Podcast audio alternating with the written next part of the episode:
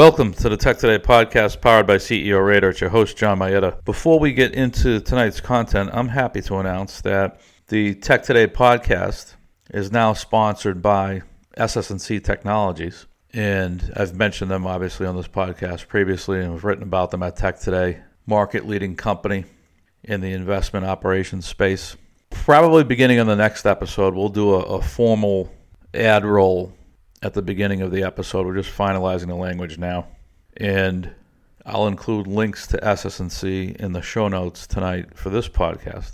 So if you're interested in learning more about them. But my relationship with the company dates back to 2010. They were recommended to me by an investment client, Drew Beja at Lee Munder at the time. That would have been late 09, early 2010. And I met the company in 2010 prior to, or actually just, just after the IPO and they included my my investment bank at the time on the follow-on offering. Just a high quality company in the fintech space, founded in 1986. Just kind of been running the same playbook over and over, and now they're a what roughly a 15, 16 billion dollar market cap company uh, with a lot of interesting things going on across the broadly defined asset management world. And I'll probably dedicate a little bit of time to them on the next episode because I want to spend a little bit of time on fintech in general and maybe touch on artificial intelligence, and that's you know exactly where they play. So more to come on SS&C and on fintech and AI. Tonight, I just I wanted to jump around on the on the market a little bit. You know, we, we continue to see the, the markets in the green territory with not a not a lot of volume. You know, investors are bullish on the fact that the economy is reopening. I just don't think there's a lot of quality work being done you know, there's just sort of a, a macro bet on a V recovery or something that looks like a V combined with a bet that the Fed will continue to provide support to the markets, to the credit markets. And of course, some of that bleeds over into the equity markets. I don't doubt for a minute that the Fed will continue to provide support for the foreseeable future with low interest rates and with uh, its money printing effort. I do think you're going to start to see certain companies roll over and then the market roll over a bit. I don't think it's going to roll over sharply like like it did in March, but I think names will start to roll roll over and bleed down as we start to report June quarter results. You know, we've, we've seen this with some of the off quarter guys. You, had Zoom Video had a blowout quarter. Their product was obviously in high demand as a, as a re- direct result of COVID. They they benefited. There was a high correlation between their performance and the uh, the virus outbreak. But most every other company is is, is not going to benefit. You know, one that reported tonight was Smart Technologies, ticker SMAR, which I view as discretionary software. Software that sort of integrates with a bunch of uh, disparate packages from different, different disparate vendors and sort of rolls everything up. Project management tool is kind of how I broadly define Smartsheet Technologies. And because it's not you know, sort of mission critical software, uh, purchases like that get pushed out in tough economic times. So I think we'll see that with a lot of other software companies. Where, like in the case of SS&C, you you need to use their software or competitive offering to strike an NAV at the end of every night. You know, the the, the software and services delivered by SS&C and its competitive peer group are essential for operating in a highly regulated market like the investment management industry. And there are other companies like them. But when you think about enterprise software, there is a whole lot that is not mission critical. And many of these companies have high valuations, and I fully expect those valuations to roll over. You talk about the economy opening up, and of course, things are rebounding off of the April abyss. And I expect Q3 to be better than Q2, calendar Q3, and for Q4 to be a bit better than Q3, but for 2021 to be muted. And we're going to have a muted recovery in general, is just my belief. But because things are getting a bit better, does that mean that the airlines are going to survive? Yeah, I personally don't think that American makes it. I think American Airlines will file, file for bankruptcy. I think GE is in dire straits because of its exposure to the airline industry.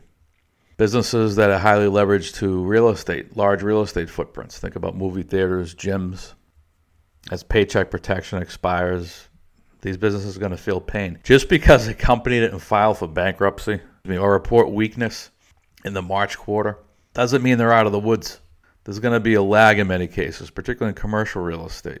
You're going to see a lot of bankruptcy filings in commercial real estate. Owners of retail space, owners of hospitality space, smaller hotels. The fact that the economy is rebounding, we're still in a far worse position than we were in 08 09 at its worst spot. So the economy is in a rough spot, and do expect the Fed to continue to provide liquidity, which should, if not keep equity markets in the green, provide a, a floor. And that will really be tested, as I said a moment ago, in July when we start to report June quarter results and companies have a tough time. That that Smartsheet Technologies firm that I mentioned a few minutes ago, they were off more than 20% in the aftermarket. So that type of uh, reaction is possible even in this market to a company who who lowers guidance, who has a soft bookings quarter. You will see more of that in software and in other industry verticals. That's why we always talk about quality management teams and quality companies on this podcast because we believe they're a safe haven and will be more of a safe haven as as the tide starts to roll out and weak companies are exposed on the Q2 reports. But back to the Fed. Scary what they're doing. Printing money, buying corporate issues. That's a first. And what's scary about that, uh, the Fed buying high yield debt, what did they buy? One, one and a quarter billion? I don't think I posted that publicly at Tech today. That was released Friday last week. The Fed's activity in terms of high yield ETF purchases. That was made public last week. And that's a first. And now you have precedent. So now, were Trump to get reelected, maybe in the second term of his, you could see his administration see the Fed take similar action if somebody else were to get elected, or if it fast forward, you know, a, a decade down the road, regardless of who may be in office, you could potentially see any administration, any Fed chair now get active directly in the market because now there's precedent. Bad behavior begats bad behavior. And so now you've got near zero interest rates, which is going to further encourage the corporate debt bubble. So you've got corporate balance sheets in terms of debt at an all time high. And you're going to see more of it because of the Fed's acti- activity as of late.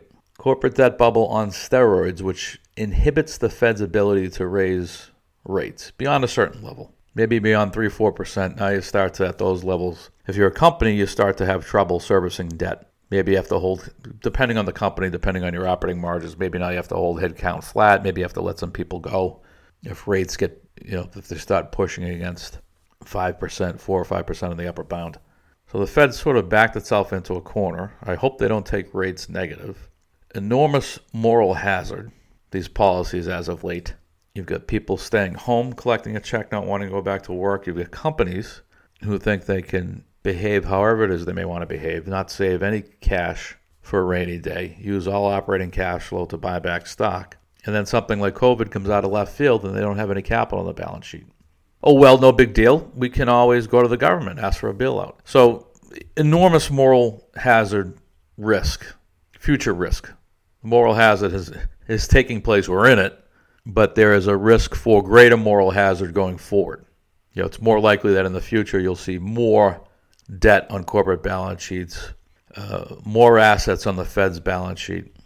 Future generations will take these things to new levels, is, is what's likely. So it, it, it doesn't bode well longer term for the United States GDP growth.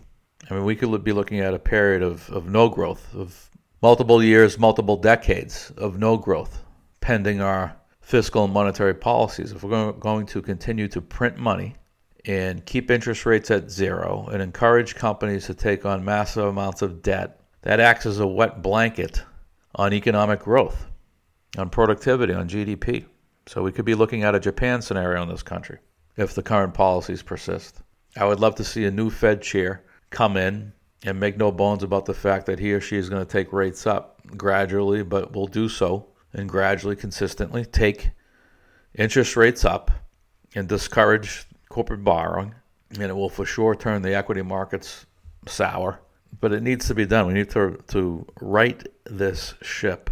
Otherwise, we're going to have a no growth economy with an inflated equity market and an increased bifurcation between the haves and the have nots in this country, where those who can afford to, to participate in the equity and credit markets will do well over the long term, and those who can't will miss out. And it, it's puzzling why we find ourselves in this situation because you think Powell knows better, Trump knows better, Mnuchin knows better, that they're putting the country in a difficult position in the long term and they may not live to, to, to see it, to see the damage 20 years from now, 30 years from now. but their children will, their grandkids will. So this these short-term, short-sighted actions that have dire long-term consequences. It's awful that somebody who knows better would pursue this path.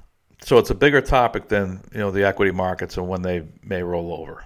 Right? It's about the long-term growth prospects for this country and for young people and making it increasingly difficult to grow. And we're making it increasingly difficult for young people. We're setting a very poor example for young people as it relates to how to responsibly run a country, run an economy, and operate markets. That's all for now. See you next time.